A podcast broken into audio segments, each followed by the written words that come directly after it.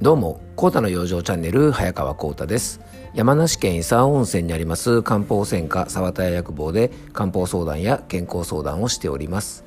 この番組は毎日10分皆様の心と体の健康のサポートになるような情報を私、えー、漢方の専門家国際中医専門医の早川浩太と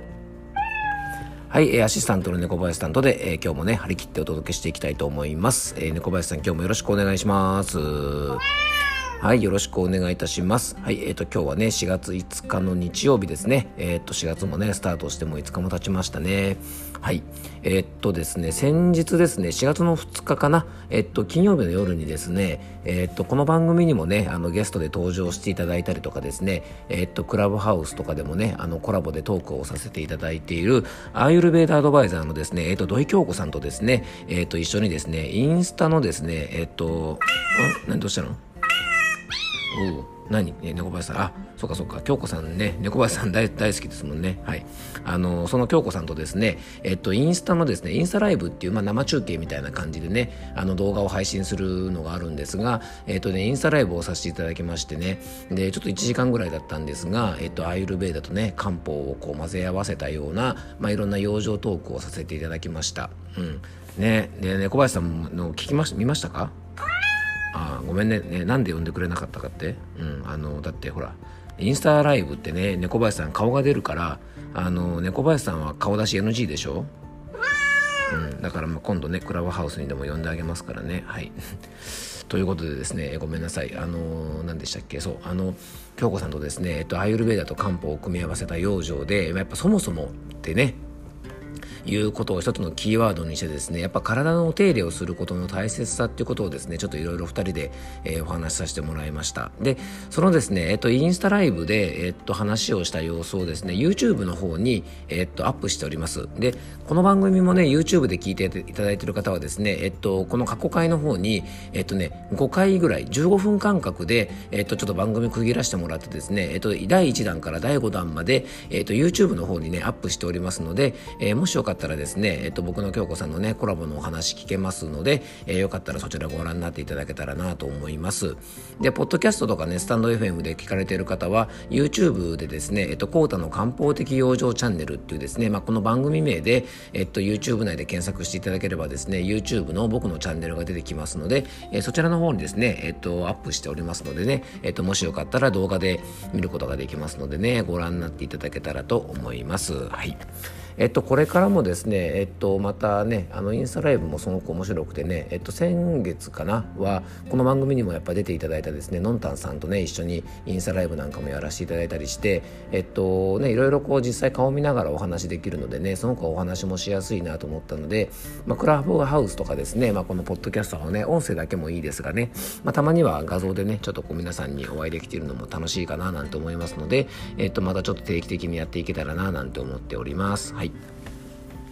で、えっと、ご案内です。えっと、4月の24日の土曜日になりますが、えっと、今回はですね、無料のオンラインセミナーを開催します。で、今回はですね、えっと、僕のね、お店のすぐ近くで、えっと、小宝整体師として活躍しているですね、あの、細川祐樹先生というね、あの、若くてスラッとした、まあ、僕と正反対のね、あの、背格好をしたね、イケメンの整体の先生とですね、2人で、えっと、月経トラブルをですね、漢方と整体の、えっと、両方で整えていこうという内容で、えっと、1時間ちょっとぐらいになりますが、えっと、コラボのね、オンラインセミナーを、えー、開催いたします。で、一応参加の方はですね、えっと、山梨県在住の方限定ということで募集させていただいておりますので、えっと、参加ご希望の方はですね、えっと、Twitter の DM とか僕のインスタの DM とか、あとメールアドレスの方をですね、番組詳細の方に添付しておりますので、えー、そちらの方からぜひね、ご連絡いただけたらと思います。はい。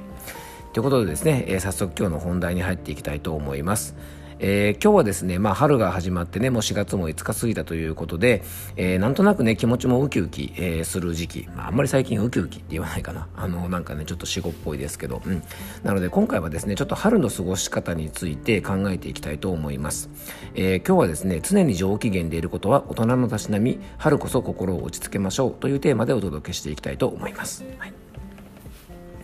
で今回はですね春の養生の中でも大切なですねちょっと心の持ち方についてお話ししていきたいなというふうに思います。で春はですね寒い冬から気温も上昇してきてですね、まあ、ほんとそろそろね散り始めちゃってますけどね桜をはじめとした、まあ、花もねいろいろ咲き始めますよね。で新しいスタートの時期ということで自然とテンションも上がってきます。で中医学ではですね春は万物が成長する時期で、まあ、地面からですね芽が出てきて伸びゆく時期というふうにも言われてます。でこの時期の養生はですね、えー、やっぱり伸び伸びと過ごすことが非常に大事なんですね。で五行説中学の基礎となるね五行説という考え方では春はですね五臓の寒の季節で色はね青まあ、5つの色がある中では、えー、っとね、この季節は青なんですね。で春は寒の時期そして色が青ということで青春という語源はねあのここから来てるなんて話以前もさせてもらったことがありますが、えー、特にねこういう青春の時期思春期の子供とかはですね、やっぱ伸び伸びと育てることが大事で、この時期はあんまりね、いろいろね、あの、押さえつけない方がいいなんて言われてますから、まあこれはね、子供たちもそうかもしれないし、僕たちの体もですね、実はこの時期ってあんまりいろいろ押さえつけない方がいいんですね。そんな春なんですが、まあ、新しい生活のスタートとかですね、環境変化で、まあ、楽しい、ね、気分が強い、えー、そういうね、あの時期であることの反面、非常にですね、実はこの春というのは気を使うことが多い季節でもあります。まあ、新しい学校ね、新しい会社、新しい同僚、新しい上司、ね、新しい友人関係とか、新しい環境に対応するためにですね、多くの方が気を使ったり気を配ったりね、気を回したりして、えー、気疲れを非常にしやすくなっていると思います。そんな状況でテンション高く遊びすぎてしまったりとか、新しいスタートだから頑張らなくちゃと気張りすぎると疲労が重なってですね、かなりの気を消耗してしまうと考えます。で、そんなダメージがですね、一気に現れてくるのが、いわゆるですね、五月病とかって言われるようなね、そういう症状だと思います。まあ、それでなくともですね冬の厳しい寒さに負けないようにずっと交感神経が優位だった体の状態からあったかい春になってくるとね少しずつ副交感神経優位な状態に変化してきますで気温もですね夏みたいに暑い昼間と肌寒い朝晩でですね体温調節がうまくいかなくなってしまって体のリズムもやっぱり乱れがちですよね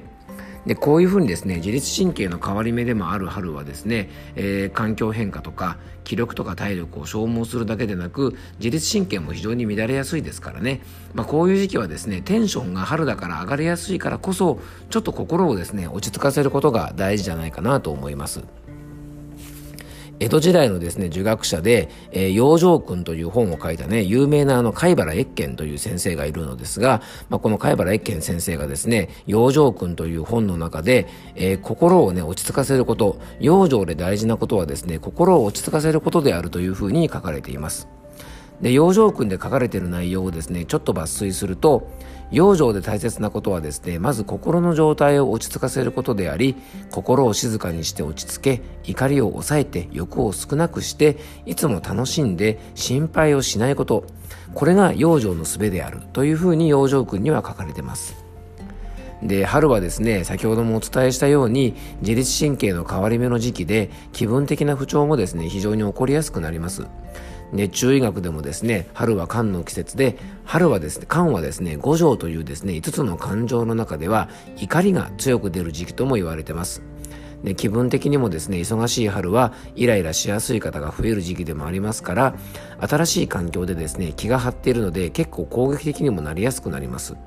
なのでねちょっとしたことでイラッとしやすい時期でもあるので、えー、ぜひですねご注意いただいてちょっとイラッときたらですね怒りのピークは諸説ありますが6秒ぐらいと言われてますのでねイラッときてですね何か言いたくなった時はちょっと間を置いてですね発言するようにしたりすると、まあ、売り言葉に買い言葉みたいにならなくて済むんじゃないかなと思います。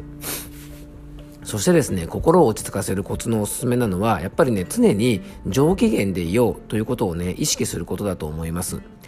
朝起きてから寝るまでの間ずっと上機嫌であればですねその日一日って本当に最高ですよね。で一日過ごしているとですね当然まあいろんなことが起こります。まあイラッとくるようなこともあるし悲しくなるようなこともあるし常に意識的にですね上機嫌でいようっていうふうにね意識することってとっても大事だと思います。養生訓でもいつも楽しんで心配しないことと書かれていますが、まあ、できるだけですね良い機嫌を意識するだけでも、えー、自分の心の状態はもちろんですがこれね周りの雰囲気も良くします。よくですね自分の感情で他人を振り回さないで方がいいと言いますが自分のご機嫌一つでですね仕事のパフォーマンスが変わったり感情をですね仕事に出してしまう方って結構いますよね。で特にねイライラしてる時は注意が必要で自分がイライラしてるだけでですね仕事の電話の対応がつっけんどんになってトラブルになったりとか自分がイライラしてるからといって接客の時にねお客さんへの声かけの仕方が荒っぽくなったり運転が雑になったりすると、えー、仕事のトラブルにもなりですねさらにイライラが増しますので、えー、ぜひですね新しい環境で生活する春をね快適に過ごすためにも上機嫌でいること心を落ち着かせること、えー、ぜひですねこの2つを意識していただきたいなというふうに思っております。えー、今日も聞いていただきありがとうございました。どうぞ素敵な一日をお過ごしください。漢方専科サーター薬房の早川幸太でした。では、また明日。